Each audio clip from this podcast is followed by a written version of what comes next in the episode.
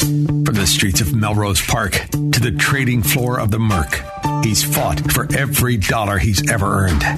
And now, with personal liberty and our system of capitalism under assault in America, he's here to seize back our rights from the government. With a cigar in one hand and a copy of the Declaration of Independence in the other, he's Shaun Thompson. And this is The Shaun Thompson Show. This looks like a job for me, so everybody just follow me, cause we need a little controversy. They wheeled him out again. Without me, I He blew it again, speaking job for me, so seven inches from a teleprompter. we need a little This is what, um, unfortunately, the country has become accustomed to. And that's really the most despicable part of our circumstance is that it's only going to progressively get worse the longer the Democrat scourge stay in office. And it's crucially important that we win at least the Senate, where we should be walking away with it. And something broke last night about a senator in Georgia named Warnock. I've never liked Senator Warnock, not for any particular reason other than the fact he eulogized Fidel Castro. And for those people who know anything about the horrors of the Communist Party and the hundreds of thousands of murders that took place after Fidel Castro imprisoned in beautiful tropical island, the idea that this buffoon would stand up and eulogize a communist is almost as offensive as him using the pulpit and his mystical, magical. Uh, uh, what is he, a reverend? A reverend? Turns out he's a land speculator. Oh, yes, it's true. Well, you marginalized him even more.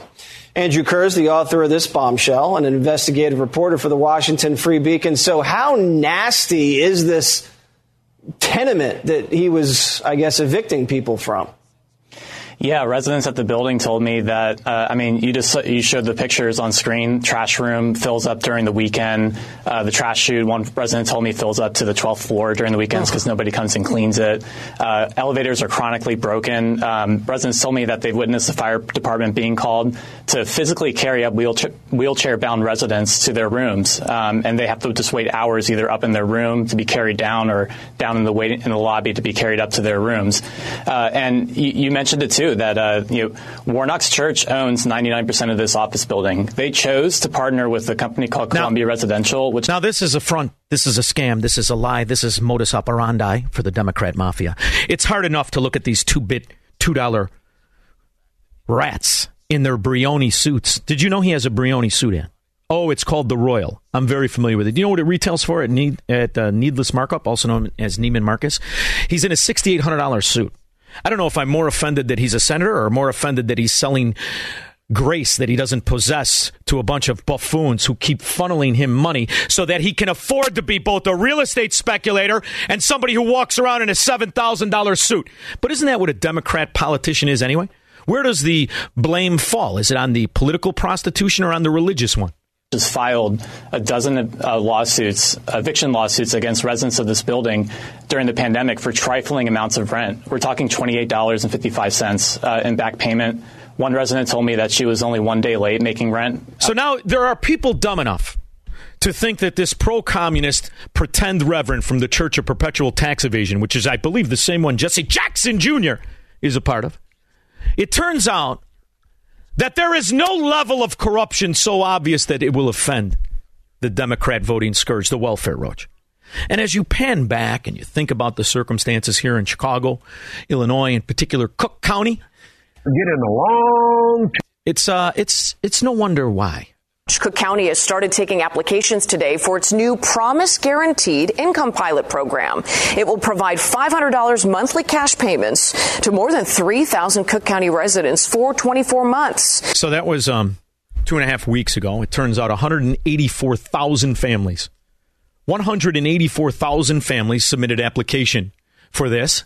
And one of the requirements here is having a household income at or below 250% of the federal poverty level. That means if you're married, you can make over $100,000 a year and qualify. And 184,000 Cook County families submitted an application.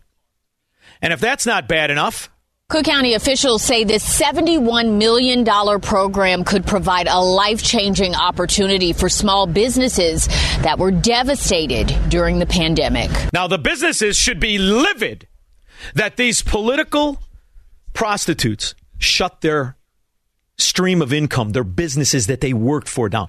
But this is not what it's about. Those businesses have already moved on. They, they've already went to other states that do not tolerate it. But it's the people who are at fault for this. It's the people who are at fault for Warnock in his $7,000 suit and his phony, fraudulent scam of religion. Phony. Uh, and they filed an eviction lawsuit against her anyway.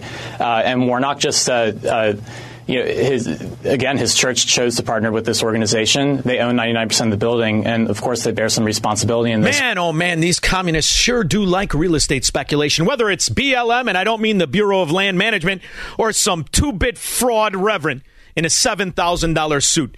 When asked, they don't really have quest- real answers for the questions. Senator, the Free Beacon has had a few stories on um, you have said that you know you are not the day manager, and we have that same response from Columbia Residential, who's told us the same thing that they handle the day-to-day operations. But you are the head of the Ebenezer Building Foundation. Do you bear some responsibility as head of that foundation for what happens at that building? I'm proud of the work that Ebenezer continues to do on behalf of the most marginalized members of the human family. Who he's evicting who he's using, who are eating cat food because they think giving this $2 whore money gets them into paradise. So are they offended at this? And you think about who are the Democrats? I mean, pick each and every one from the Cook County scourge that are turning people into willful welfare roaches, all the way to Warnock, to this diaper wetting fool in the Oval Office today the right that I pushed hard and it finally got changed. The married couples in the privacy of their bedroom. Excuse me. The mar- I'm thinking about the Dobbs, the Dobbs decision. It doesn't Imagine, matter, well, brother. I'll get to that in a second. Get, get, go ahead. A hundred million from that. Now we know it's a hundred million to his crack smoking son from Russian oligarchs. Pales in comparison to God knows how much from the Ukrainian oligarchs who are now being paid off with their investment in bribing the Biden administration, to the Chinese Communist Party, who is also reaping the rewards of policy that are hamstringing American corporations and enriching Chinese ones. And I remember as I read the story about our Haiti plot, now we're sending military to kill Haitians. I wonder why. Well, The Biden administration has reportedly drafted a UN resolution to send international military forces to Haiti. That's according to the Washington Post. And the reason is these are all just vessels of fraud for the mafia. Whether it's a phony church and real estate investing as we're evicting people pretending to be communists using your $7,000 suit to pretend you're down with the struggle. Or it's this dimwit in diapers who's paying off every political bribe that's ever been made, in particular to administrations he was just loyal to. Between you and the Clinton Foundation, why isn't it what Mr. Trump calls pay to play?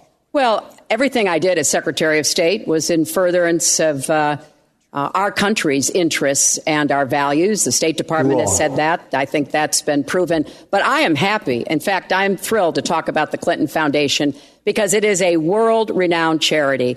And I am so proud of the work that it does. You know, I could talk for the rest of the debate. I Shut know I don't up, have the time. The Duchess of Chafington. Boy, her voice is just enough to drive even Bill Clinton crazy. I did not have sexual relations with that woman. I believe you, Bill. I think she's the only one in Washington you didn't. But what you did do is steal billions in the name of the Clinton Foundation, and you used Haiti as a laundromat.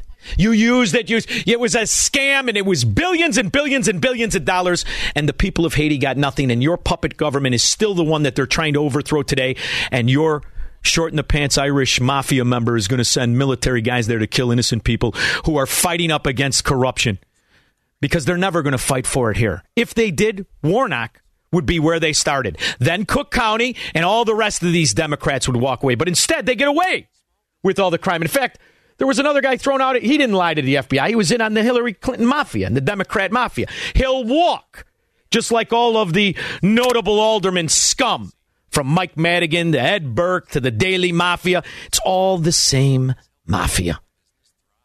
And sooner or later, you're going to have to start to realize these are just fungible assets, whether their name is Biden, whether their name is Clinton, whether their name is Warnock. Doesn't matter. It's not about, they're not really communists. A guy in a $7,000 suit isn't really a Fidel Castro communist. He's a Democrat American mafia member. That's what Warnock is. That's what Joe Biden is. That's who Hillary Clinton represents. but she has uh, re- refused to accept any responsibility for this. That's why you always have to pay attention to what politicians do. Not so much what they say, but what they do. Because when you pull back the curtain, there's a lot of rats and there's a lot of trash. Yeah, boy. It's like he was talking about Chicago, wasn't it? Okay, well, we got to get to this one. It is a dubious distinction for the second city, Chicago. Ready for this? Number one again when it comes to the rattiest city in the nation. Now, are they talking about the actual long tailed rats or the Democrat ones? That's the only question. Is there ever going to be an offense? Is there ever going to be an atrocity, a law breaking money scheme that's big enough so that those few, few people who are not in on the scam reject the scam? Or is it just going to continue? Continue, and the names will just be different. It's a criminal enterprise. Uh, Saudi Arabia giving $25 million, Qatar, all of these countries. You talk about women and women's rights. So these are people that push gays off business, off buildings. These are people that. I didn't hear Pete Buttigieg, the transportation secretary, complain about this as he hampers American oil companies, American energy companies, and enriches the Saudis who have oil just where they want it and American politics just where they want it. I didn't hear any of that. Kill women and treat women horribly, and yet you take their money. So I'd like to ask you right now why don't you give back the money that you've taken from certain countries that treat certain groups of people so horribly. Why don't you give back the money? I think it would be a great gesture. Well, because she takes a tremendous amount of money, and you take a look at the people of Haiti. I was at a little Haiti the other day in Florida, and I want to tell you, they hate the Clintons because what's happened in Haiti with the Clinton Foundation is a disgrace. And you know it, and they know it, and everybody knows Secretary it. well, very quickly, we um, at the Clinton Foundation spend 90%, 90% of all the money that uh, is donated on behalf of programs of people around the world and in our own country. I'm very Wrong. proud of that. We have the highest rating from the watchdogs that uh, follow foundations. And I'd be happy to compare what we do with the Trump Foundation, which took money from other people and bought a six foot portrait of Donald. Less than 10% of the money raised went to Haitians. It's really less than 8%. And those same agencies that look over it are the same ones that let this scumbag who was in on the Russian collusion hoax walk.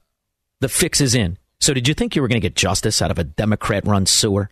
I mean, who does that? Uh, it, it just was astonishing. But when it comes to Haiti, Haiti is the poorest country in our hemisphere. The earthquake and the hurricanes, it has devastated Haiti. Uh, Bill and I have been involved in trying to help Haiti for many years. And all your donors got rich. And what happens when the people push back against it? The United States is encouraging the immediate deployment of a multinational rapid action force to support the Haitian National Police. The reported draft resolution. That's unbelievable. Unbelievable. You want to talk about racists. You want to talk about sexists. You want to talk about scum. Just talk about Democrats. 312 642 5600. This is the Shaun Thompson Show on AM 560. The answer. AM 560. The answer. This is my era, kid. You were probably conceived to this song, Squirrel. Yeah, I got. I'm telling you, a lot of kids were. Don't worry. Good news is, back then, the women weren't so obvious about wanting to murder their own kids. That's the way the Democrats are hiding all of this. They're pretending this is all going to go away. Why? Well, because you gotta kill your kids. And Warnock, a reverend, in a seven thousand dollar suit, he's all in. Reverend reminds me of all those other reverends. Really does. But first, before I read the scripture, Amos chapter 6. Brother Copeland, I was flying home from a meeting, and I had come out of a glorious meeting. I just finished, me and Creflo Dollar were preaching. Had a glorious meeting. So I was, for lack of a better way to say it, I was spiritually high. I said, people were saved, touched, and blessed. Got in the plane that God so graciously gave us, We're flying home. As I was going home, the Lord, real quickly, He said, Jesse, do you like your plane? Now, you know, I thought that's an odd statement. He gave, I said, well, certainly, Lord. He said, do you really like it? And I thought, well, yes, Lord. He said, then he said this, so that's it? I didn't know how to handle it, but man went, what? And now his parishioners can eat cat food because that scumbag wanted a $54 million jet. Crap. You know, I've owned three different jets in my life, and I and used them and just burning them up for the Lord Jesus Christ. Televangelist Jesse Duplantis says God himself told him it's time for an upgrade. He said, I want you to believe me for a Falcon 7X. So I said, okay. A Falcon. God likes a Falcon 7X. If God was here, he wouldn't be walking around in sandals. He'd be flying a Falcon. Who's Come a bigger man. scumbag? Who's a bigger scumbag, him or Warnock? I don't know. A Warnock seven jet like throws this people one out of his to preach to more people around the world, and he's asking his followers for the fifty-four million dollars. I really believe that if Jesus was physically on the earth today, he wouldn't be riding a donkey. Oh, I hope he'd wish he'd whistle in my ear, little whisper, hit that son of a gun in the head with an axe handle. That's what I hope he'd say. Son of a dog. What a rat bastard. Tom Blue Island. Beware the the Reverend Senator, Tom. Oh, Shaun, so uh, just like this Danchenko getting off, which I'll bet surprised you as much as me. I almost dropped my lighter trying Yeah. to light a cigar. I was Yeah. so shocked. Danchenko's getting off. Alderman Burke is where? On Rush Street with a pocket full of Viagra and two $30 whores as his lobbyist son is raising money. Where's the little yard gnome, Madigan? Off at his castle in Ireland with the custom countertops dropped real low so he could feel like a man? Come on, the fix is in, Well- Tom. You know what, Shaun? And I, he's a super nice guy, and I know he's our schoolhouse rock guy, and I'm not looking to take a run at him. But Kevin, from every time Kevin calls from Austin, Texas, he's telling us all how much we got to vote, we got to vote, we got to vote, and we all know that. They reported, they've been reporting all day on AM 560 that of the 800, 900,000 mail-in votes that they've sent in, they've gotten back about 20% of them. Now, when this happens in Georgia, it's going to happen again. They blame Trump for it. This scumbag Warnock, here's my cigar bet for you, is going to be losing to Herschel Walker, and then they're going to say, oh, well, we're waiting for the mail-in votes, waiting for the mail-in votes, just enough until scumbag gets uh, I hope his so. six-year term I hope instead so. of the two. But I've got another pastor in, in Atlanta, and they, he's flying around in an even more expensive jet. It's true. Three for the best house. Three for the best car. He's a pastor named Dollar who preaches the prosperity gospel. His name is Dollar Squirrel. You believe this?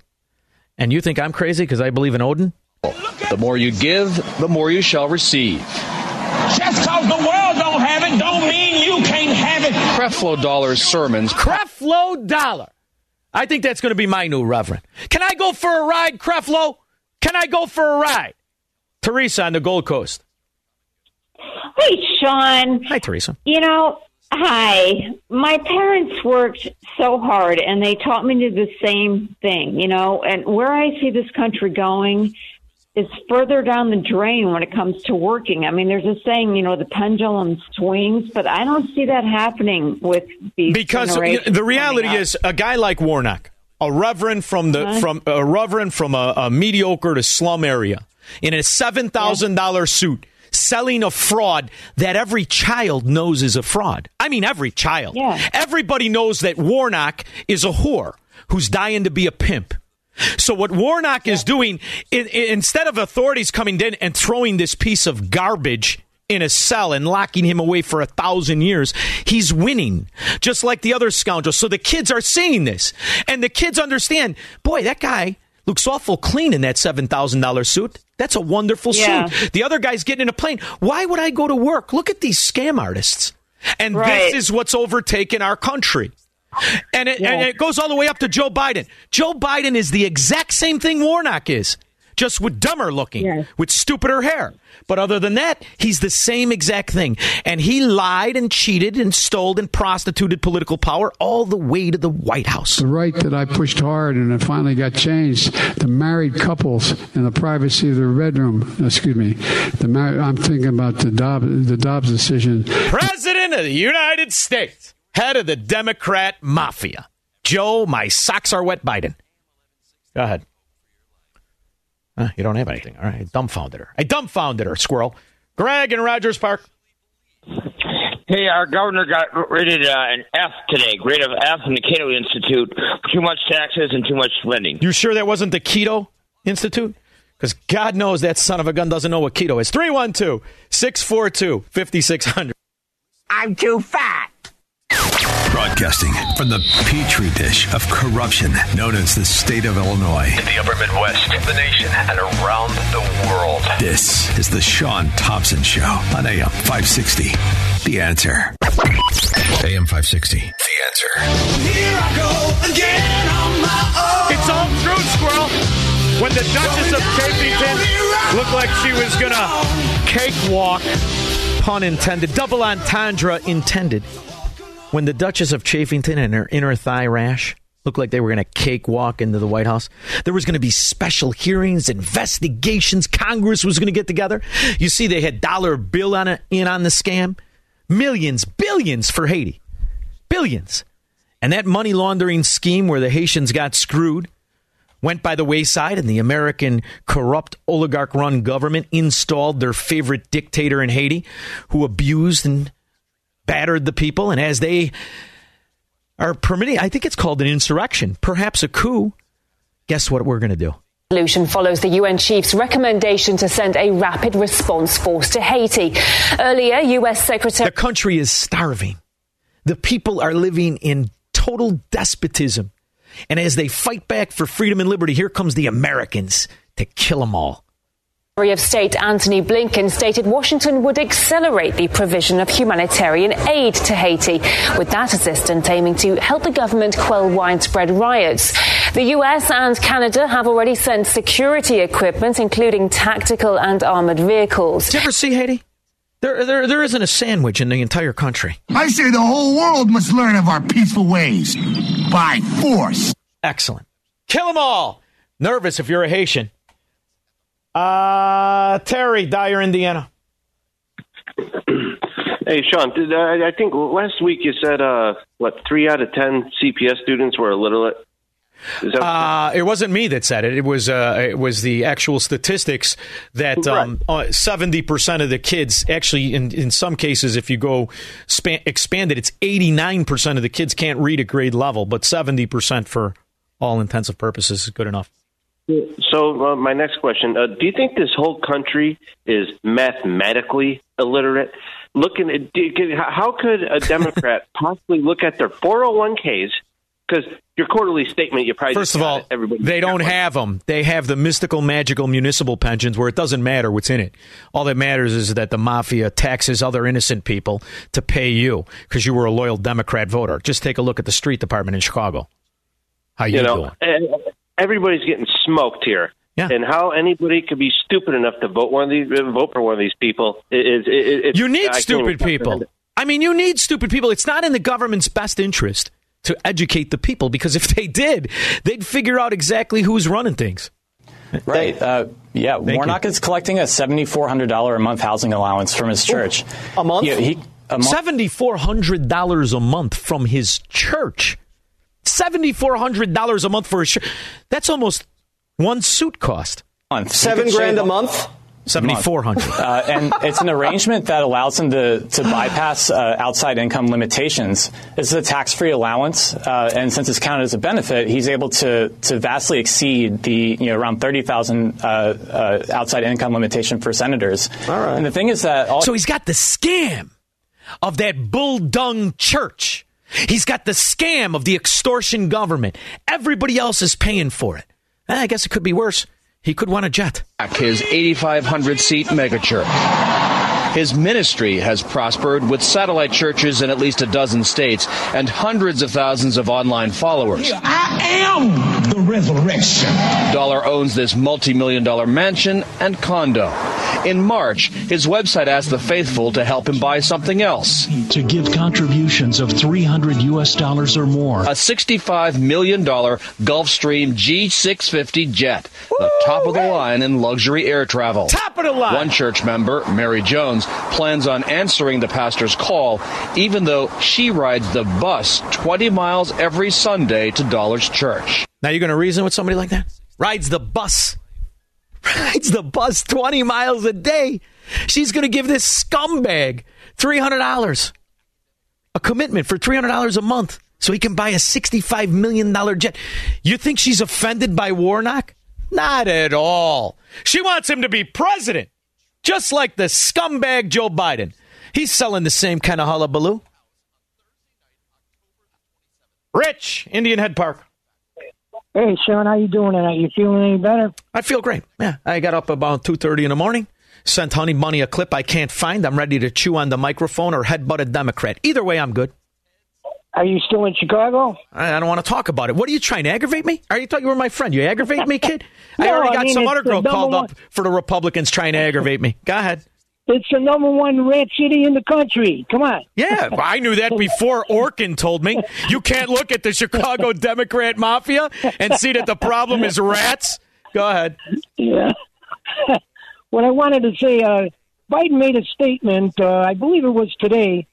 He said that if they take over the, uh, if they continue to hold the uh, House and uh, the Senate, that his uh, first thing that he's going to do is to codify Roe versus Yeah, Wade. the Reverend Warnock will actually come in do, with the hanger. The Reverend Warnock will come in with the hanger and he'll choke your kid out.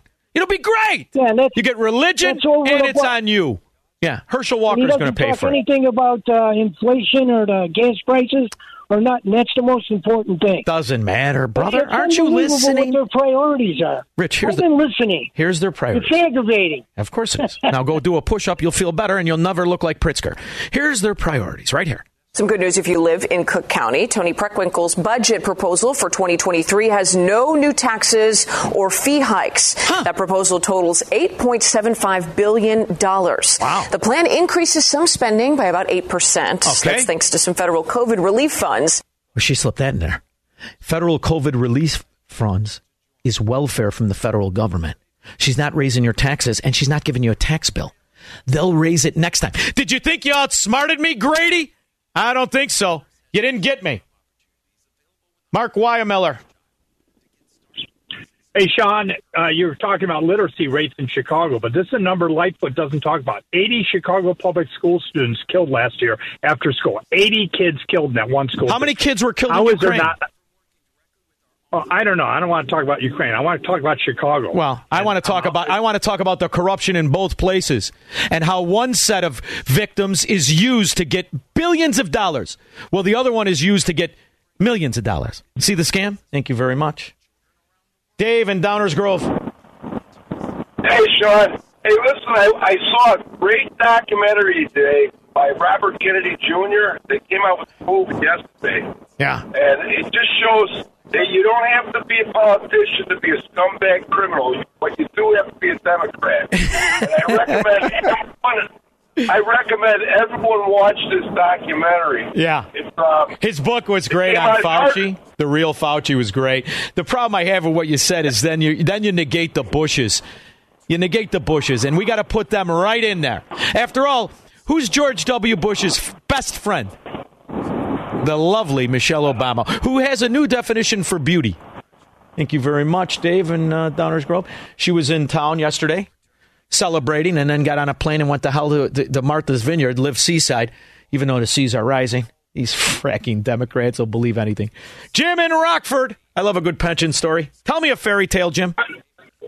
Well, here's one for you. Now you're on a pension kick. So, the University of Illinois' retired athletic director, Ron Guenther, who arguably destroyed the football program, is a single male who I believe is around 80 years old. You can look this up. All right. His pension for doing a horrible job, and I realize pension doesn't matter the quality of the job, it stings more when you suck at your job.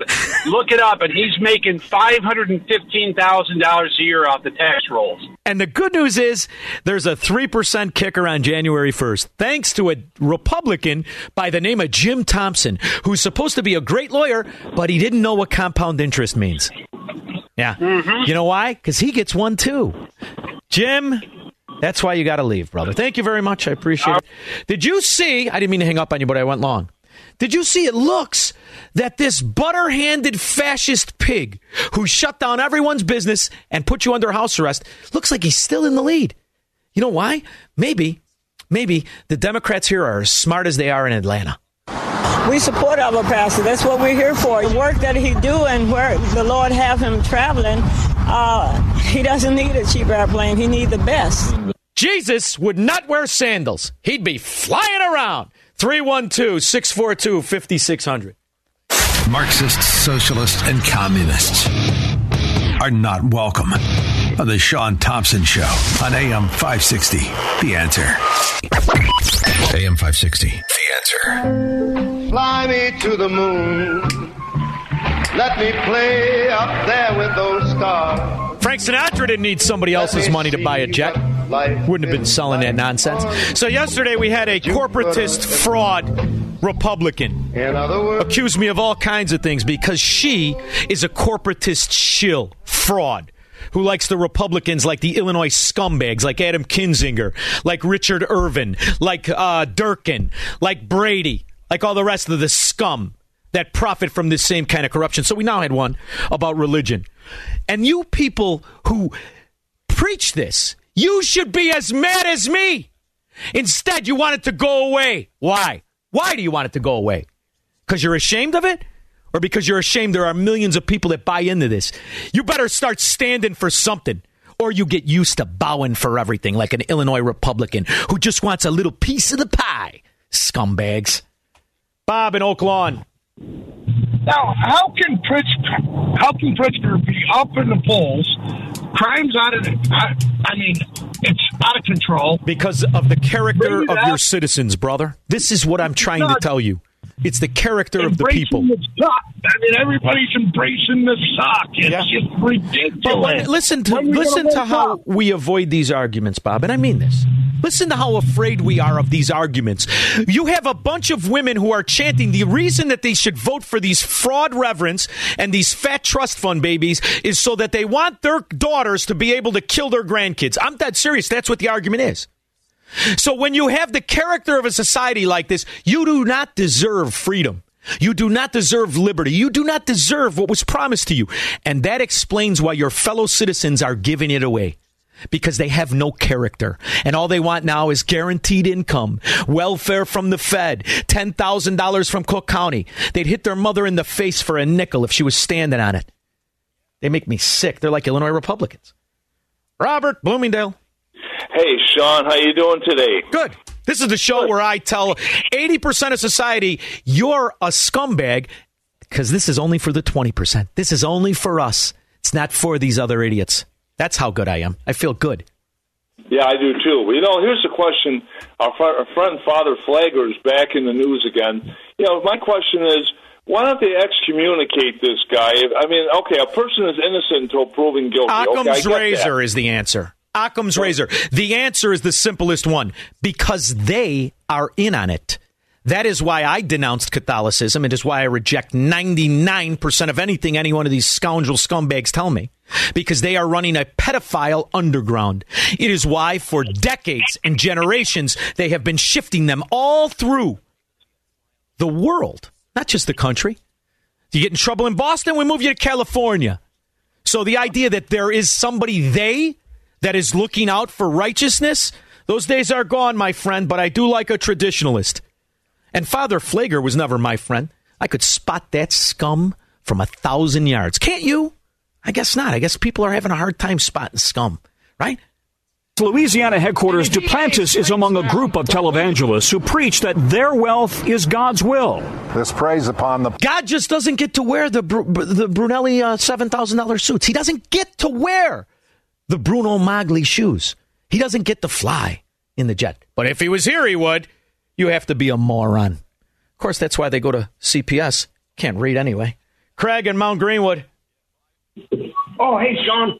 What's up, Thanks kid? for taking my call. I was just washing my hands. Let me Oh, my I hands off hope here. you're washing your hands and you're not pulling a Durbin. no, no, I was just taking wash my hands so I would If you turn that, if you do what Pritzker does and you turn that turlet into a thimble with one squat, I'm going to be very offended on my radio show. I hear you. Hey, listen, I'm gonna tell you.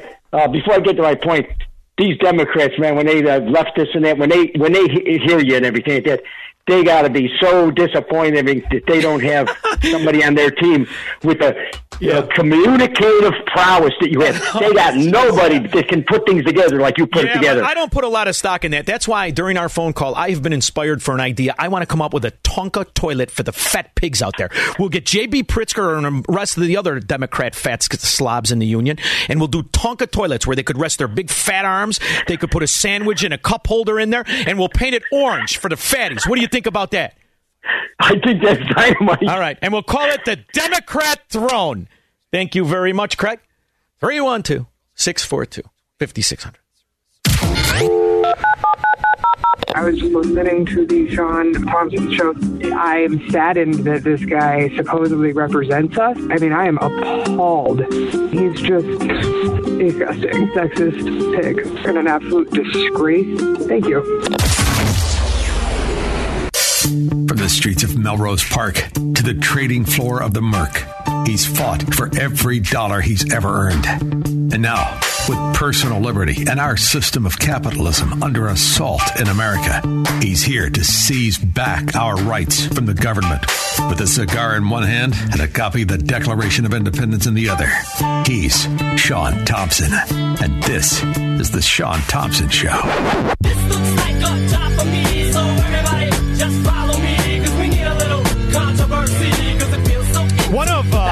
my favorite venues online. It's really hard. It's not hard, but it's a think tank, is what it is. It's called the, the Mises Institute. I remember when it was von Mises. Now it's just Mises.org. And what this is, is philosophers. These are who these people are. They're, they're more than just economists or historians. They are paying homage to a philosophy that this country was built on. It's called the Enlightenment. And they articulate the principles, whether we're talking economics or whether we're talking philosophy. So I love these kind of places. And Mises is right up there. Probably in my top three, if not one. My next guest is Chris Calton. He is an economic historian and former Mises Research Fellow. He's also a writer, host of the Historical Controversies podcast, and he writes on the Mises.org. He has three articles that I wanted to bring him on for. Chris, thank you for joining me. How are you? I'm great. Thank you for having me. It's hard to start. You know, the way you wrote them is nice, but I don't really do things that way. One of the ways I want to start is the problem with the ideological Marxist, the ideological mob, who calls themselves progressive when the reality is they're regressive. And they have somehow seized the attention of those who will suffer the greatest under this philosophy of Marxism and this philosophy of collectivism the youth of our country. They have sold this in a place that is supposed to be higher learning, but it's not really higher anymore. In fact, it's lower. And they're teaching such philosophies that is responsible for the deaths of arguably 180 million people around the world. Why is it gaining steam? When I was a kid, the people who were my elders, when they went to college, there was a phrase better dead than red. I can't find an institution that isn't littered with communist Marxist ideology. How did this happen? Uh, well, I, I think nepotistic hiring practices and admissions practices that I talk about in this article are really important in looking at the long run trends, right? Uh, because one thing, it's not like conservatives don't have intellectuals among them who want to go and get PhDs and be professors and teach, but it's very hard to apply to a school as a graduate student or to apply to a job as a faculty member teaching a uh, seeking a teaching position, uh, in, when you have any indication of being a conservative or a libertarian, some somebody outside of the left side of the political spectrum. And this is kind of what I talk about in this article: are these nepotistic hiring practices. Um, I dealt with this. I'll, I'll give you an example. I dealt with this personally. Uh, when I first applied to a PhD program, I applied to 16 institutions, and I had a publication, a peer-reviewed publication, which most people going into a PhD for history don't have that yet. You you hope to get that while you're there. A lot of people go on the job market not having that. Uh, so this should have greased the wheels, but it was in uh, the the journal Libertarian Papers, which I didn't even know this at the time, but was a Mises Institute um, peer-reviewed journal. Uh, it's now basically been restarted as the Journal of Libertarian Studies. And it was uh, about the history of this anarchist in the 19th century who was also an abolitionist. There was nothing political about the article. It just fit this journal. I got 16 rejections that year. When I took that publications off my CV, I reapplied to six schools. Uh, I got three acceptances and a wait list. One of the ones that accepted me was the University of Florida, which rejected me in the previous year when I did the 16 applications. Right. So anytime I bring this up to a professor, of course, they'll, you know, there are always kind, all kinds of reasons people will reject uh, applicants. This is actually the example I gave. Um, uh, to the professor that I mentioned in this article, who responded with well, there can be reasons for this. And she gave me this example of this student who applied to their program in political science who had some, seemed to have some kind of like pro Israel position and wanted to study uh, foreign policy with regard to Israel and, and Palestine. And she said, well, you know, we were just worried that they um, that this student might not feel comfortable because a lot of our professors are more hostile to Israel uh, in, in their pal- relations with Palestine, and so that's why we didn't accept her. And it just blew my mind. This is a professor who was telling me that, he admitted as an example of not being biased. Like, yeah. there's really a good reason why. And all it came down to was you rejected her for having the wrong political views. Like, it's astounding to so me, they, the cognitive dissonance. Great professor, by the way, very moderate, very impartial person in the classroom. You know what I find, um, just in the title of what your specialty is, an economic historian, the reason that I am so obvious with my rejection of Marxism and collectivism and socialism, name it whatever you want, the fascism du jour, is because it doesn't work. It simply is wrong. And we have history to point to this. Yet I have to hear every dingbat, wannabe demagogue, tell me how righteous, how virtuous, fascism, totalitarianism is. We lived through the last two years of something I never thought we'd see in this country. And historically, we have every reason, every answer, every ground to break this ideological hold on our society, yet it gets stronger. And this only can come from kids who are new to the cycle of this Ponzi scheme economy, who are willing to enforce this extortionist Marxist philosophy of redistribution. And it only can come if they are lied to repeatedly for hours on end and then they get a reward, a PhD, a master's, whatever. When the reality is we're educating people in the exact wrong answers. How do we change this? Uh, well, I kind of one of the points in in the articles I make is uh, maybe don't go to college you know, and that's that's an uncomfortable answer to, to, to give because at the end of the day, we do need some people getting higher educations. I, I want the people building the bridges that I drive over to have some formal training. I, I don't trust an autodidact to be able to construct an adequate bridge, right? So, we, you know, we need higher education to some extent, and I acknowledge that. Actually, four articles. The, the first one I think is the one um, you didn't mention, uh, but I, I do mention this in there. Is is there is a place for it, but we we need to start start thinking when when we're recommending recommending things to our children, um, we need to start thinking very seriously about whether college is the right choice. Whereas for about the second half of the 20th century, it became almost like a middle class expectation that that uh, a college degree was like a status symbol, and we need to get past that. And so the the article, the first one uh, of the four, was on this cultural problem where the advice that I gave at the end was uh, stop treating, or, well, I should back up. Uh, what I said was one middle class value that I've heard so many times from students is parents telling their students, don't get a job while you're in high school or in college because school is your job. And you should go to college for the experience. And I think this is backwards.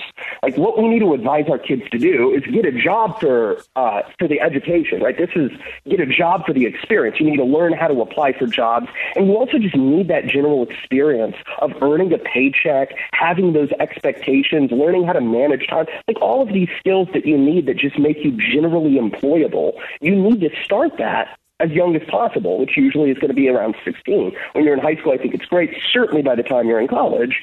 Um, and you need to start treating college like an economic decision not not an experience, right? It's not there for football and parties and drugs and having sex. College is for an education so that you can make yourself more marketable in the long run and increase your earning power. And that's how you should be treating it. Is the cost of my going to college going to reap a long-term reward in terms of income? And that is the only basis upon which you should make be making these decisions. That's why I didn't go. I left. And uh, you know, obviously in the end you only have your own story to reflect on. But one thing I noticed was the economics of it and the scandal therein. I was there long enough to see the people who called themselves professors, and I was more than, uh, less than impressed with who they were and what they were capable of. And I saw it as a waste of time, literally. So I was lucky enough to to be working at the time, and I'm like, I don't I don't need this, but I do understand why people feel that they do. But since that time in the 80s to now, the economics of it has massively, massive, massively increased, and it has become a self-sustaining. It is it is not subjected to any economic realities of the world. It is a self-sustaining socialist utopia where no one has to produce anything and the money just pours in. Can we at least break it on mathematical economic fact that it is not delivering value? Well, yeah, one of the things that I think I said at the end of either today or yesterday's article was uh, another solution to this is for those who are. Uh, you know, went to college in the 70s and 80s, the people that have since built businesses and accumulated some wealth and might now be in a position to donate to colleges, stop doing that stop doing that because these universities are supporting professors that vilify those folks, these, these people who have built businesses, who have created wealth, who have earned wealth, are now trying to give it back, and then you're just supporting the people that villainize you. Uh, and you got to get away from this. Is what happened in the 70s. Yeah. We went through this in the, the 60s and 70s with uh, the new left uh, uh, scholars. Um, these were very highly polemical. It was very similar to what we're dealing with today. Uh, and donors, big wealthy donors, stopped giving money. And this became a concern and colleges started cracking down a little bit and making sure that you know our our campuses need to be a bit more impartial. And so uh, you can see in one of my articles, I show a graph of self-report surveys of political leanings, and in the 80s, uh, left-wing and right-wing professors aren't very far apart. You still have a little bit more left than right, um, but they're actually really close to each other for a while there, for about a decade. Yeah. And a lot of the people that are that are donating to colleges now, that's when they went to college, right? So it's a very different environment than than uh, then what what they think they're don- donating to is very different than than what they have in mind. How have they become hedge funds with classrooms? How how is this? How did this happen? They're worth they have billions and billions of dollars in their and they're they're they're literally trading entities in the similar nature as a hedge fund. And it's funny because they continue to lose money. I think Larry Summers lost 1.9 billion dollars for Harvard and he ended up going to become an economic advisor, the only place that's rewarded government. At a certain point, should restrictions be put on this? Or, you know, ultimately, I'm a property guy, right? You got the money, regardless that the, the idiots gave it to you. It's your money to do what you want. So, where do you kind of come in on that? It's interesting. Um, universities were one of the earliest forms of the corporation, and the corporation kind of developed out of this medieval uh, system of granting land. It was usually done to support churches, and the university was part of like this church, this church institution, right? Professors were clergy. They still kind of are, just for you know religions like climate change instead of Catholicism. Uh, but yes. clothes uh, are better the, like, slightly. but the, these feudal lords would donate land to a university and it would be held in trust and this was like an early form of the corporation but it wasn't like transferable. You didn't have um, you couldn't parcel it up and, and sell it like you can a, a share of corporate stock today. Uh, but what it was done was the the land and then eventually you know now in the modern era it would be these um, trust funds that are just money that are invested in the stock market or whatever. Um, they're they're meant to bring in the income to support education as kind of a charitable endeavor. I mean, it's the same thing with hospitals, right? Why do why are so many hospitals? Yeah, but they um, could use their money to pay for all their kids, and no one would have to pay a dollar, and they never have to do it. It seems to me like a a loophole, and I hate that term, but this seems to be a loophole where they never have to do what they say they're going to do with the money, and it keeps growing and growing and growing, and the people keep subsidizing and subsidizing, and here we are. Yeah, I, well, a good example. I don't know if you're aware of this controversy that happened at the University of Missouri. There was a donor who donated something like $5 million for the explicit purpose of hiring a professor who was an adherent to the teachings of Ludwig von Mises. Uh, and the university, uh, it, it came out that they actually had like some internal like memos or whatever about this, where they were saying, look, nobody, you know, we there's nobody who exists who even like adheres to Mises's views that we can hire for this. So we're just going to have you pretend to be this. The irony of this, by the way, is Peter Klein, a Mises Institute economist, used to teach there before this happened. So the idea that there was no way they could hire a Misesian is just complete nonsense because they once had hired one, uh, a really good one, by the way. Klein has a PhD from from Berkeley, for God's sakes, right? Um, so this actually created quite a scandal, and per the the terms of the donation. Um, the, the donation actually eventually reverted to Hillsdale, uh, a conservative college that actually has Mises's library. Yes. Uh, but this, but this is a really good lesson for anybody thinking about donating. Uh, is you have to be very, very careful about what you think they're going to do with their money. A lot of people just donate because they want their name on a building or something like that, or just because they love the school, they love the college football team or something like this. But you need to be very careful if you're going to donate money uh, to make sure you have this provisions. If this guy uh, had less dollars without this provision, uh, it would have been used for a completely different purpose than what he wanted it to be used for. It's whenever- they have they have no ethical standards. No, it's it's whenever I hear the University of Chicago, and you think back to the Milton Friedman days and the Chicago Eight, and you think back to the principles in Austrian economics and the arguments therein, and how they dominated the 60s in showing the fraud union organized labor mafia for what they were and other teachers. And you, and you realize we have so few of that kind of caliber of economist. That's why I love institutions like yours. I think that's what will eventually save us. I want everyone listen I, I just I have to admit how long have you been at Mises Um, oh, I don't, seven, eight years maybe. I'm embarrassed because I just stumbled onto your stuff about four months ago and I've been reading it. I love it. I want to tell you, I, I want you to come back on. I have the utmost respect for your writings. I truly, truly appreciate what Mises.org does, and I still call it Von Mises. But um, please keep it up because if it's going to change, it's going to change from organizations and think tanks and philosophers like you. So I Yeah. appreciate you coming on. Well, thank you for having me. Chris Calton, you can see him at, or you can read him at Mises.org. And you got to start doing the, uh, the podcast or the, uh, the Zoom thing where we can see each other and chime in, you know, so I could smoke a cigar and argue with you. No, I'm kidding. Ah, I'd be happy to, to come on Zoom. Thank you very much for coming on. I truly appreciate it. All right, thank you. Have a good one. You too. We'll be back with your calls and comments. Call Shaun now. 312 642 5600. AM 560. The answer. All right, I've been wanting, I want to take a couple of calls. I want to get this story straight. Bonnie Harvard. Hi, Bonnie. Hi. Um, this student loan debt thing is so much bigger and badder than anybody even knows. The only reason I know is because my ex friend, who unfriended me over Donald Trump, uh, told me about. She's so proud of her sons. They're still going to school.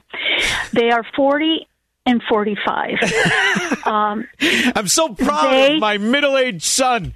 All right, go ahead. they um, both had gotten uh, bachelor's degrees. They go to SIU. They had both gotten bachelor's degrees, oh, in their early 20s, Mm-hmm. but they couldn't hold down a job.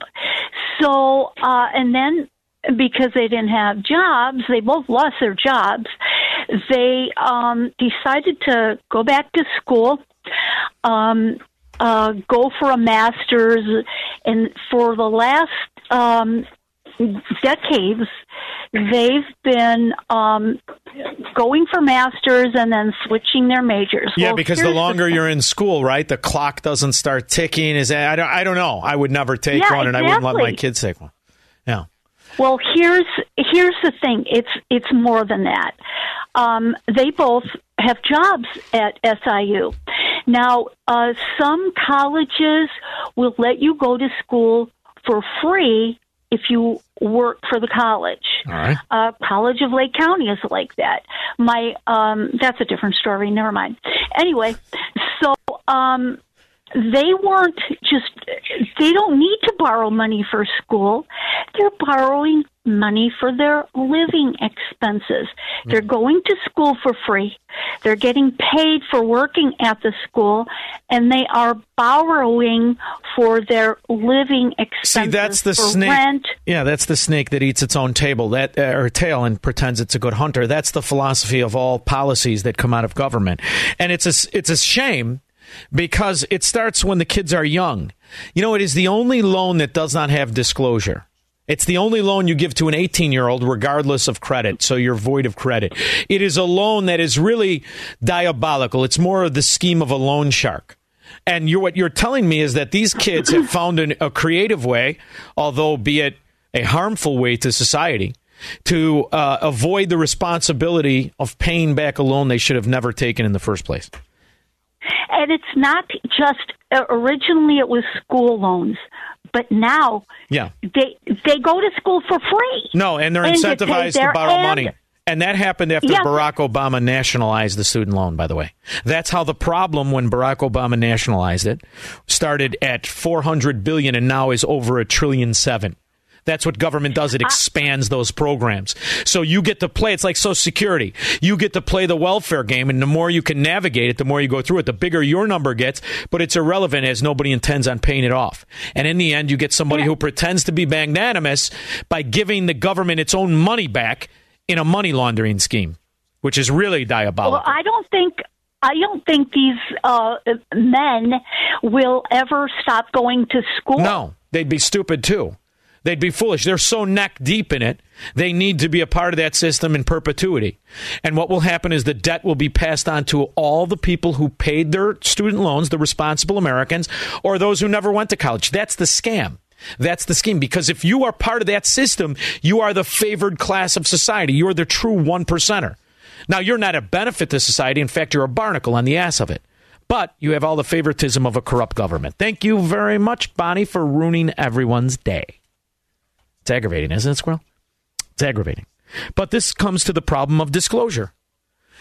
I, I, normally, any loan has to be disclosed what the total cost is. For instance, Squirrel, if you're buying a house, I tell you, well, Squirrel, you handsome devil, you look like you should live in this condo. Now, the condo is going to cost you $500,000, but a man of your stature, it's the least you can do. So you're going to borrow the money. We're going to call David Hochberg, and he's going to loan you the whole $500,000 because at this point in your life, you're a successful man. You've got great credit, you've got a history of pain.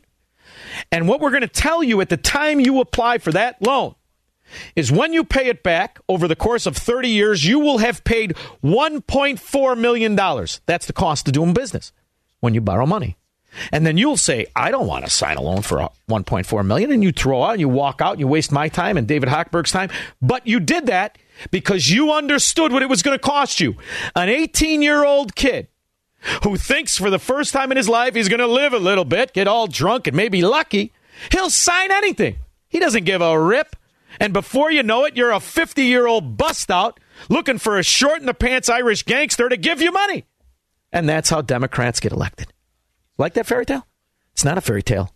It's called 2022 in America, where the gangster government has loyalists who are too cowardly to stand up for what they know is a crime. Thank you. I'm sorry. He said, Thank you, and I'm sorry. President of the United States of America. What do you think he's sorry for? I see it's because he wet his socks again. Son of a gun. He should be at Villa Scalabrini, not ruining my country.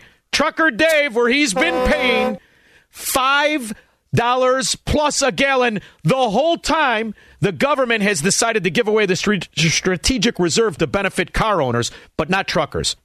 Hi, Trucker Dave. Shaun, how you doing? Thanks for taking the call. Love the show. Uh, as I get stuck over here on the West Coast for this week, I want to enlighten everybody what it happens when you uh, kill a pipeline. Last night, I did get fuel at a local place. I got 137 gallons of diesel fuel. I paid nine hundred and sixty dollars. Now my truck gets about six point five miles to the gallon, fully loaded, forty thousand pounds plus, which means on average I'm paying about a dollar five per mile. You talk about why people continue to vote for the Democrat mafia. Yeah this would bring another uh, subject to light as to why. And this is kind of what happens when you put uh, China Ukraine Joe in the driver's seat. Now, if only, Dave, if only they had some mystical, magical electric truck, we could name it Nikola, like Tesla. And we could sell it Yeah. stock, and we could fraud all the numbers and make billions and billions of dollars. Then, when you pinch me as a con artist, I go away for 19 months. Isn't that just what happened with that phony electric truck company? Exactly, sir. Exactly. Do you love how the video? Now, I want you to think about this. The SEC and a hedge fund took this company public, and they didn't have a working anything.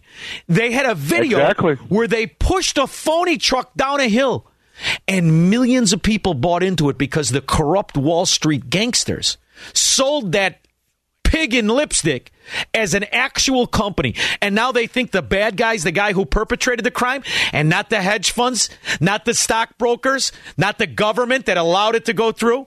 Starting to see a theme. You know, maybe Trucker Dave, you should come up with one of those mystical, magical eleven. Why don't we do like the the blimps? And I don't mean Pritzker. I'm talking like the Hindenburg. We start putting all this stuff. You fly it coast to coast. You wear your flannel shirt. I could think we we get a hedge fund. We get a couple Democrats. We'll raise ten billion. What do you say? Yeah, you're right. Uh, we'll go I don't with, know, buddy. We'll go with the know. Tonka toilets. This way we know at least we got a few customers in the Chicago Teachers Union. Thank you very much, Trucker Dave. Don in Chicago.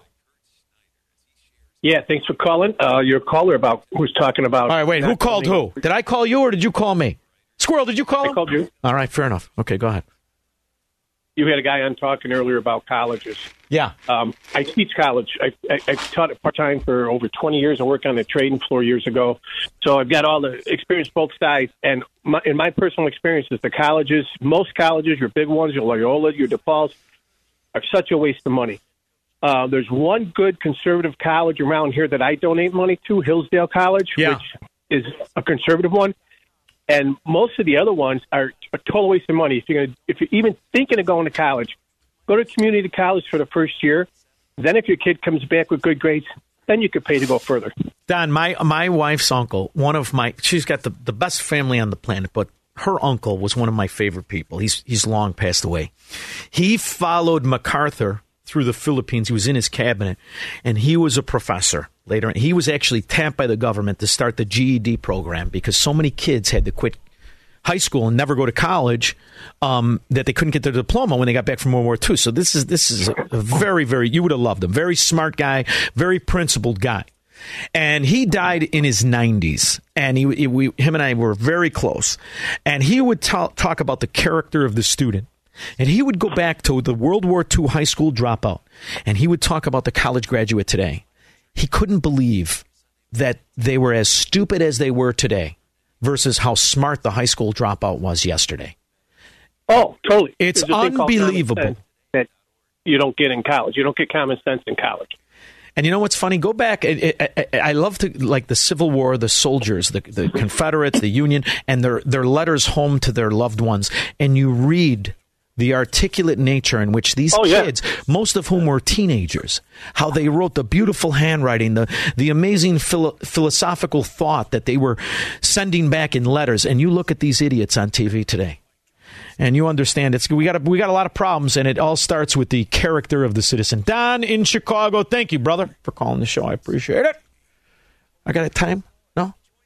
No. All right, all right. I got to go to break. All right, now I know that there's a guy on here that sounds a lot like Craig in Mount Greenwood, but he says his name is Ernie and he's on a bar stool at the Stray Dog. We'll talk. We'll take his call first, then Frankie in Lake County. 312 642 5600 when I get back. He's Shaun Thompson. Hello, Mr. Thompson. And this is the Shaun Thompson Show on AM 560. AM 560. The answer. Lionel Richie. I always liked Lionel Richie right up until his wife kicked his ass.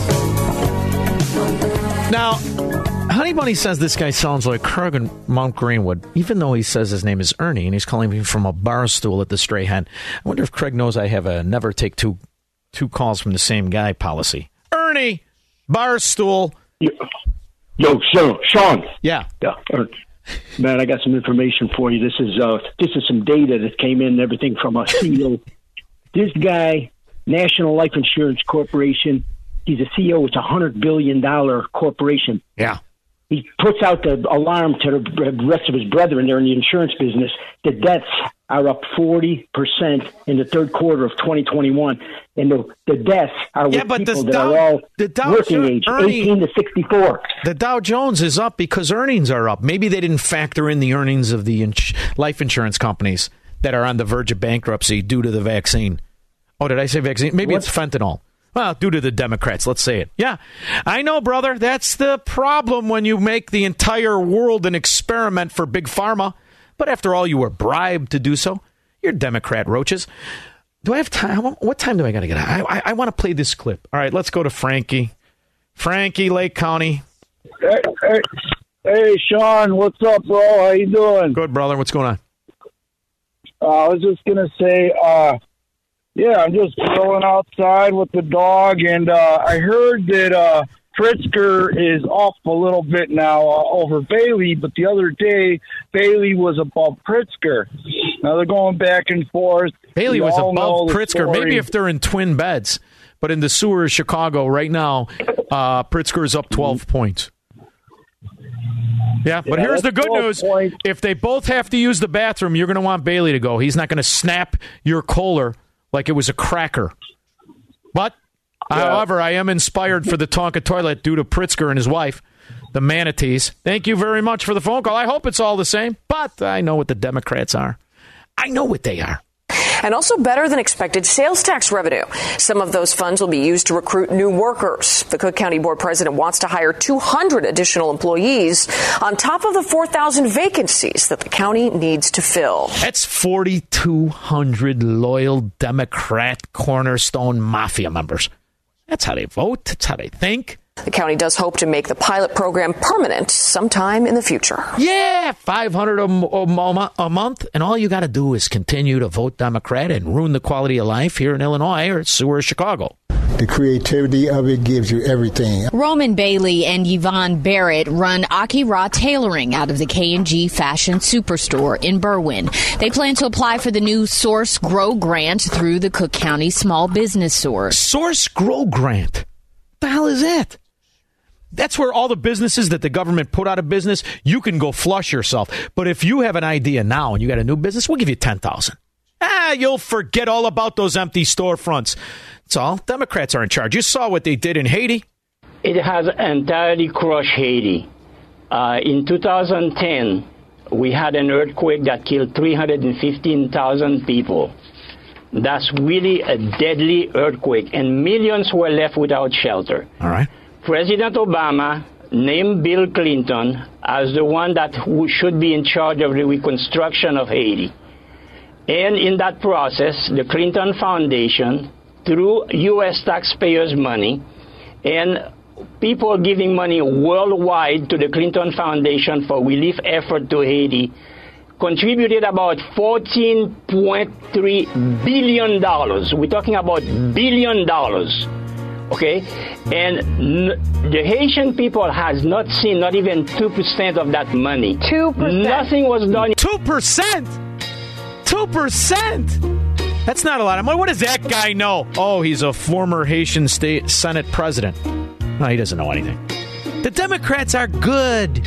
You'll love it. It'll be like Chicago, only worse. We'll be back. From the streets of Melrose Park to the trading floor of the Merc, he's fought for every dollar he's ever earned. And now, with personal liberty and our system of capitalism under assault in America, he's here to seize back our rights from the government. With a cigar in one hand and a copy of the Declaration of Independence in the other, he's Shaun Thompson. And this is The Shaun Thompson Show.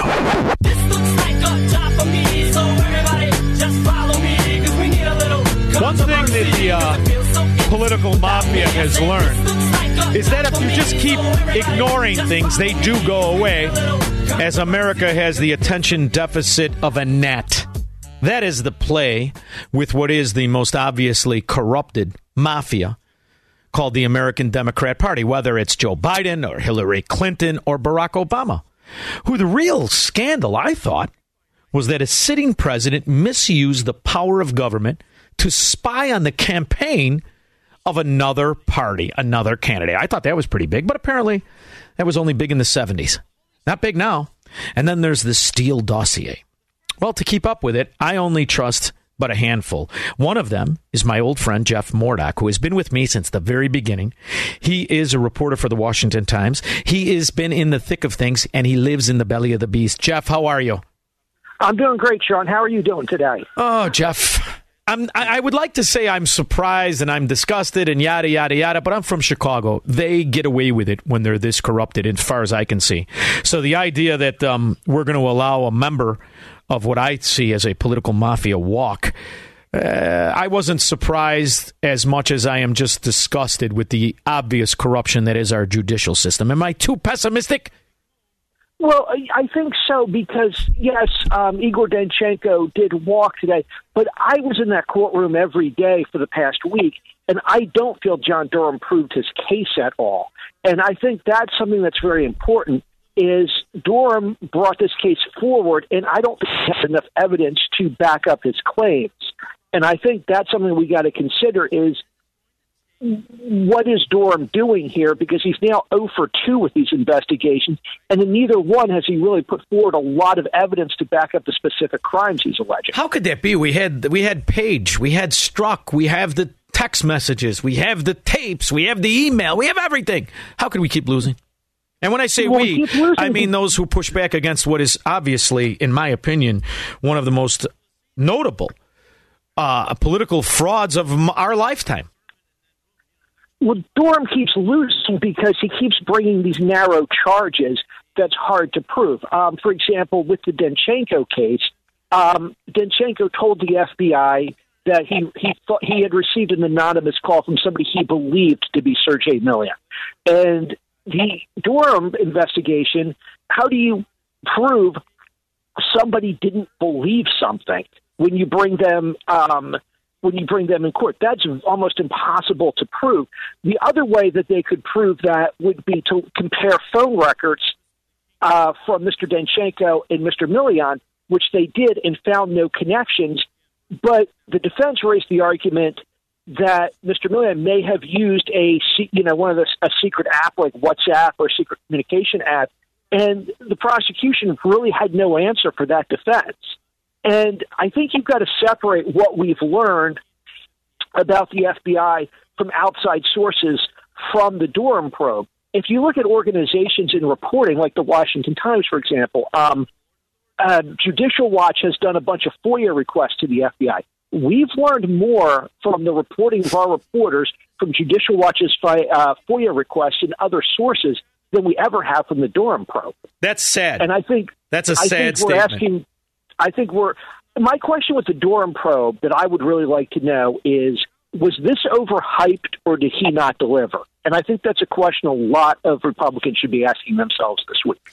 I, you know, and here's the thing. Um, isn't the FBI the only one that can bring you charges of lying to the FBI?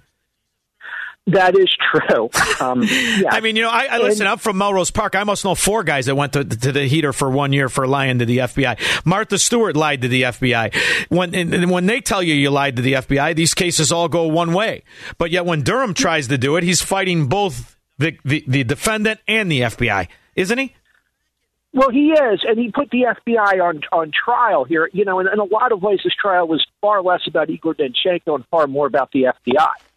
Um, and at times, he had his own witnesses from the FBI that he really got snippy with, and um, honestly had some really tense moments with. And I think it shows that you know there's the disdain that the FBI has for him, and the disdain he has for the FBI. But I've also heard some conspiracy theorists coming out uh, today, and among them, Matt Gaetz, uh, congressman from Florida, raised the issue that Durham is coming from the Justice Department, and Durham put on a case in which the FBI was simultaneously guilty and also the victim, arguing that Igor Danchenko duped these FBI agents into accepting the Steele dossier. And what, going back to what Mr. Gaetz is saying, you know, a guy coming from the Justice Department, a Justice Department institutionalist, tasked with investigating the Justice Department, is he there to protect the Justice Department and the FBI, or is he there to find out what happened? And I, I think that's a question some people should be asking this week. You know, politicians and, and guys on the radio and guys on uh, on opinion news conflate issues, and I'm not trying to do that when I ask you this question. Mm-hmm. But during the the Clinton the Steele dossier and what we learned from it, the idea that Hillary Clinton had a server and a consultant from the FBI that she collaborated with during this whole time, does that not matter? I, I, I'm just perplexed at how many of the FBI agents from the time Bill was uh, fooling around with Monica all the way to the to the election the in and out, the, the sharing of office space, the the the collusion seems sickening even though I'm from Chicago. That's still too obvious for me. Well, I, th- I think with the FBI, it, it, you know, and that's one that's the best thing we've learned from the Durham probe is we get to see how much the FBI really did protect Democrats, even in justice probes.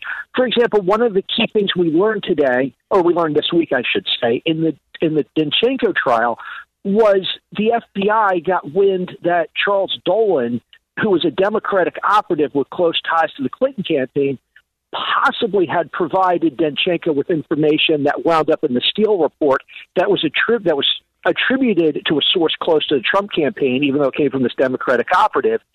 They wanted to agents, two agent, an agent and an analyst both testified. They wanted to interview uh, uh, Dolan, and they were stopped by FBI top brass. They were pressuring the Mueller team to invest to look into Charles Dolan, and the Mueller team ignored it. And you look at that, and you look at some of the things that came out in the Sussmann trial, where the FBI covered up the fact that one of their anti big anti-Trump tips that turned out to be nothing uh, was handed over to them by a Democratic lawyer for the Hillary Clinton campaign. It does really make you. It really does tell a narrative of an investigative agency that is clearly in cahoots, if not just downright out there to protect Democrats. Are they not concerned with the fact of how it looks to the people of the country? I mean, well, as far as I'm concerned, the FBI, you know, but you have to remember, I, I, I say this, but it means something. We have a criminal organization here called the Chicago Democrats. We have a notable head who ran it for 50 years, who now is under indictment and who'll never see a day in court. Yet the FBI office is a quarter mile from his office. His name is Mike Madigan. And this is something that every child from every neighborhood knew what they were. You could only get away with it if they're in on it. That's so I don't have a lot of respect for him and haven't for decades.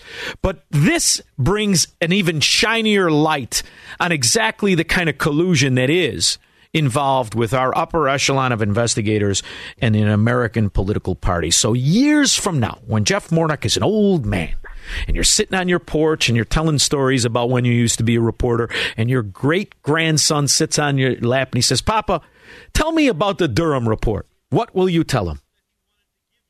Well, we got to wait for the report. I'll tell them that uh, we got to wait for the report. I'll, I'll raise. I'll certainly bring up um, bring up the trials and how I sat through the two trials, and that you know, Durham brought cases that he didn't have evidence to back up. And how I wondered why that is. Is the goal not to prosecute these two guys, but to put the FBI on the stand, which is what happened in both cases?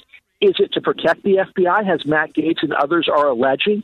Is it he's just a weak prosecutor? I, you know, those are all the questions that I hope we find answers to. And I, I do want to make one other point, Chunks. I think this is really important when we talk about the FBI.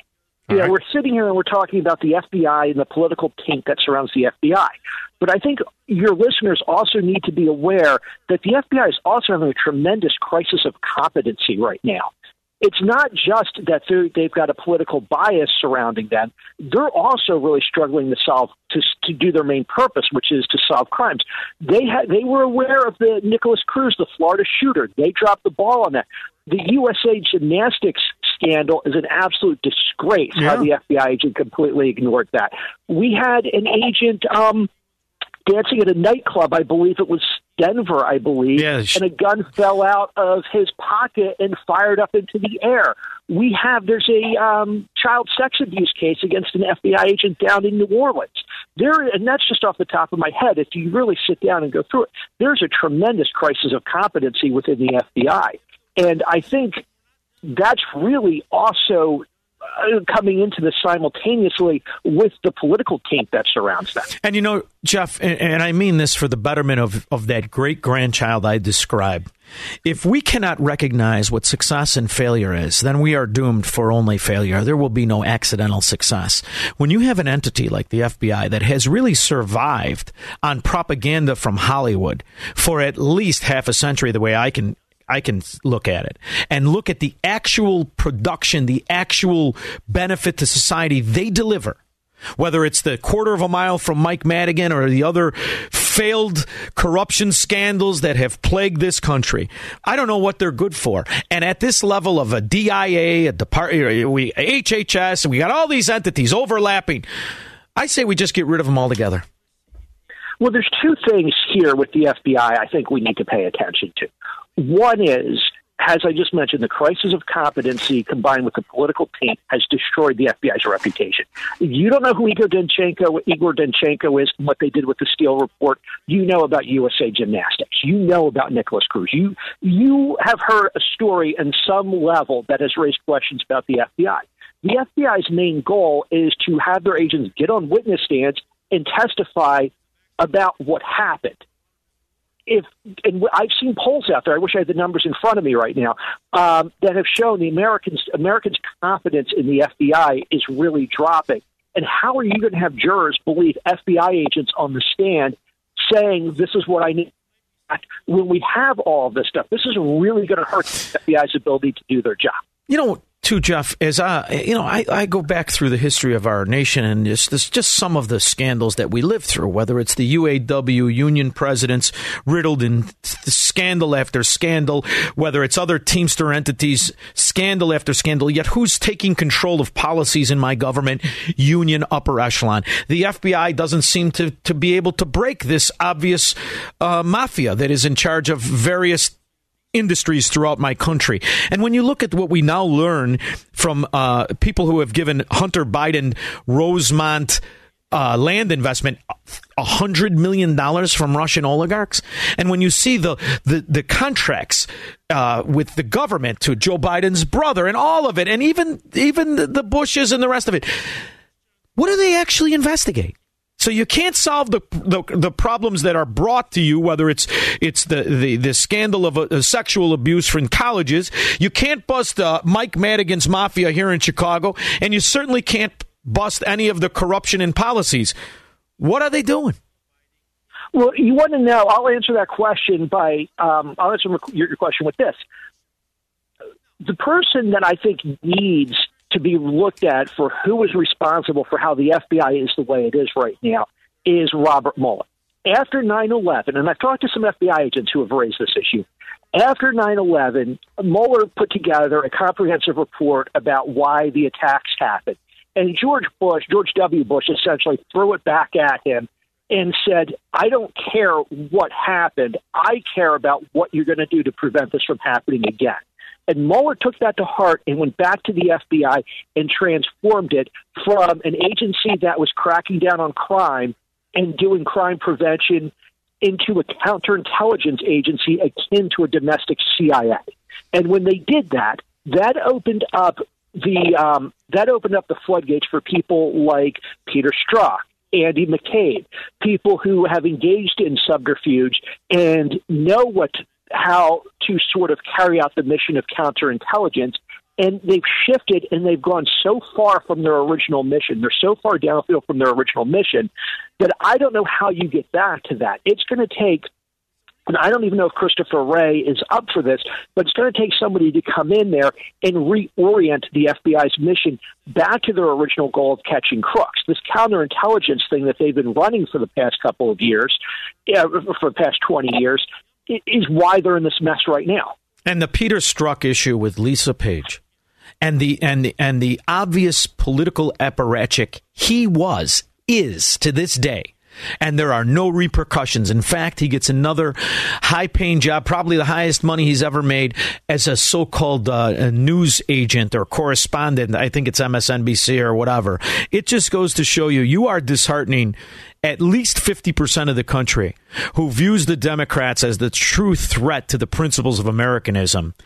Uh, and it seems like they are assisted by an agency that should be investigating the upper echelon of the Democrat Party, from what I can see. But it's not just Peter Strzok. No. Look at all the F- we've had. I mean, we've had a, a slew of FBI agents testify in both the Michael Sussmann trial and the Igor, Igor Danchenko trial. excuse me. Um, talk about how they're under investigation for their role in the Steele dossier, for what they did with the Carter Page FISA. This was three years ago. Brian Auten is on tri- is um, on the stand last week talking about how he's still under investigation. How is he still under? How is that not resolved after three years? That he's still under investigation for what he did in uh, for what he did or did not do in the Carter Page FISA. How is that not resolved? And the other thing that kind of worries me is you look at John Durham and everybody, and I see this on the right, talking about, well, Durham's going to release a scathing report about the FBI. Why does anybody who may have engaged in wrongdoing at the FBI care yeah. about another report? If you, you know, can't win in in court, what good is it? Yeah. You know, so Jim Comey's going to see yet another report that criticizes his running, how he ran the FBI. He doesn't care. And, you know, none of these people are ever going to get held accountable. And I think that is so disheartening to the American people. I've combed through your articles. I love your writing. It's kept me up to speed. I was caught in a hurricane, but yet I always find time for Jeff Mordock and the Washington Times. However, I do not see you describing this Ihor Danchenko. Did he have a red velvet Adidas suit on with a gold chain holding a clock? Or have all of my uh, biases towards Russian mafia members been in vain? that uh, he was in a very nice suit. I'll leave it Damn at that. It. Was it was it as good of a suit that is on Warnock, the Reverend Senator? I don't think uh, so. Uh, no, no. War, Warnock had a night. Yeah, yeah. Warnock's a got a seven thousand dollar Brunelli on. Thank you very much. Jeff Warnock, for coming Thanks, on, and thank you for what you do. 312. Always appreciate it. Thank you. 642 5600. He believes in freedom, capitalism, and individual liberty. And because of that, he's become an enemy of the state. He's Shaun Thompson, and this is The Shaun Thompson Show on AM 560. The answer. AM 560. The answer. Who's this kid? No wonder I don't know who it is. No idea who this is. If it's not, I, nothing newer than 2005. All right? Everything bad happened after that. Uh, Jim Rogers Park. Hey, Shaun, how are you? Wonderful. How are you? Yeah, you know what? Your uh, cast Jeff, you, you know what he was touching on. I talked to your screener, and uh, you know, wouldn't you think somebody going to a flight school just wanting to fly but not taking off and landing. Wouldn't you think they'd uh, you know, raise a couple of eyebrows? Brother, I remember I remember when they first wrote about that seven foot guy and they said he was fighting for the freedom of his nation and then all of a sudden he was the leader of the Taliban. We were funding him when he was the leader of fighting the Russians in Afghanistan. We helped and them with the sabotage in Pakistan. We backed the very terrorists from September 11. Did the FBI talk about anything in regards to Osama bin Laden and the links between our CIA and our government? Did they talk about anything about the Osama bin Laden family and the George Bush family? Where was the FBI? Selling And then when they when they finally had him, Bill Clinton turned it down because he was too busy playing around in the Oval Room. Sure. So I don't know. Well, you know? Listen, that's the one thing Bill Clinton did that I completely understood. I mean, after all, would you want to snuggle up with the Duchess? I don't think so. We must stop the terror. I call upon all nations to do everything they can to stop these terrorist killers. Thank, you. Now watch this drive. Four! I love it. I absolutely love it. Not one investigation to the contract to Joe Biden's brother. $1.5 billion to build homes in Iraq. Has anyone ever seen a Biden home in Iraq? Anybody? Well, the money's gone. FBI investigate anything? No. Let's investigate Republicans that point out the obvious corruption in an entity that's office is a quarter mile from Madigan Mafia headquarters in the sewer of Chicago. 312 642 5600.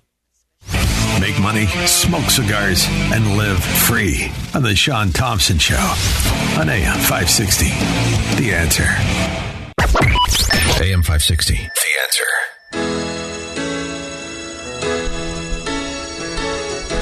All right, we have somebody who's trying to change the culture of corruption that is the Democrat mafia run Illinois. It's always nice to see an optimist, especially one who has remained an optimist after being a police officer for 29 years, for living in Chicago his entire life. Meet Herb Hebein. He is a candidate for Illinois State Representative in the Illinois 35th District. Herb, how are you? Good, sir. How are you tonight? All right, Herb. But you know, normally, uh, I don't know if I ever told you, I sell real estate in Florida, and my first sale, one of my first, either my first or second, was to a Chicago police detective who immediately upon retiring got the hell out of here. What kept you, Herb?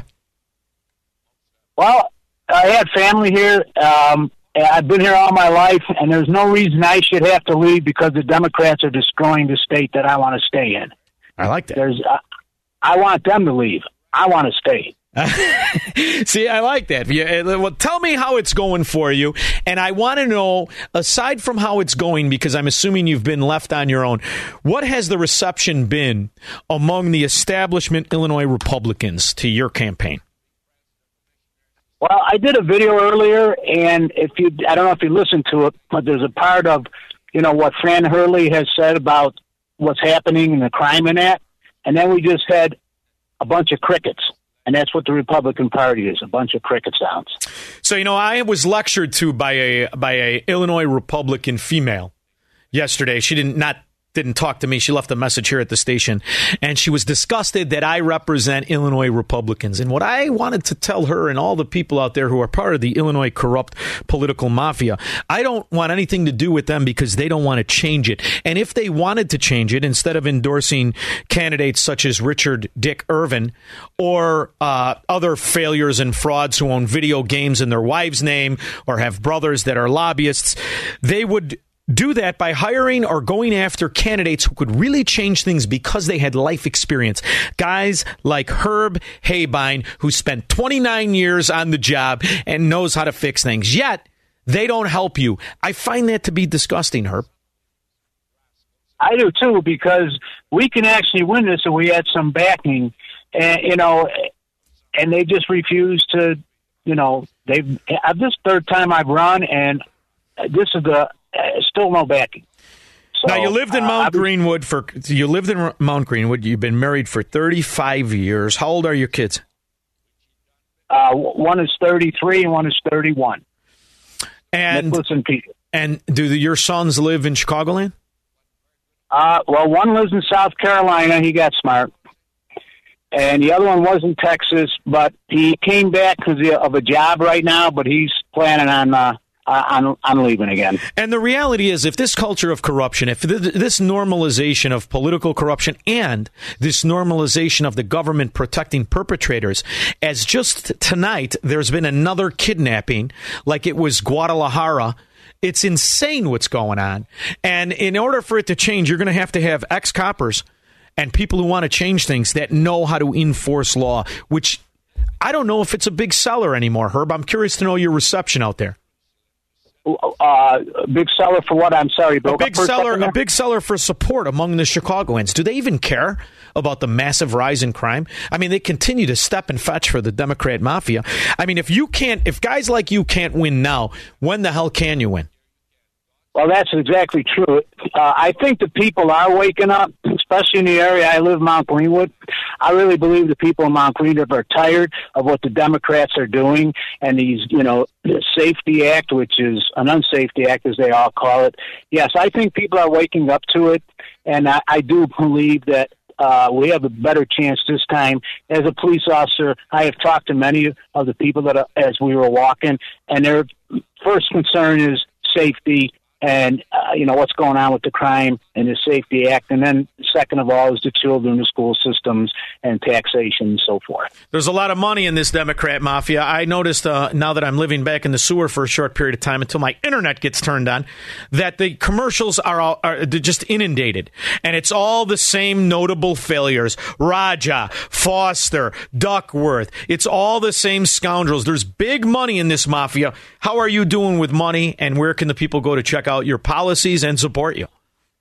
Well, uh, money's money's coming in very slow, but uh, it, it's it, we have had a few dollars come in. But um, if if you want to donate, uh, you can go to herbforillinois.com. Uh, it would be highly appreciated because we do need more funds to fight back against the people that have war chests as deep as George Soros's. I'm just glad that you um you made it 29 years in a in a in a as a Chicago policeman and especially how difficult it is these last few. I'm glad you retired a while ago and you got out, and now that you, you want to stick around. So now my friend is Gary Rabine. Your name and his name rhyme a little bit. Now I know Gary. I can't speak for him, but I know he won't be mad. What do you say you start going with? It's Haybine time. What do you think? When, when I start going with Haybine, is that what you said? It's, it's Haybine time. When Gary Rabine was running, he kept saying it's Rabine time. I like it. It's catchy. You got to give something simple here. You're dealing with Chicagoans, so you go Haybine time. Yeah, absolutely. If he doesn't mind me using it, I will say it's uh, Haybine time. All right, very good. It's Haybine time. His name is Herb. You can check him out at Herb for Senate or Herb for Illinois. No, for, for uh, Herb for uh, Herb for Illinois com. Herb, I wish you the best of luck, really. And if you don't win, you.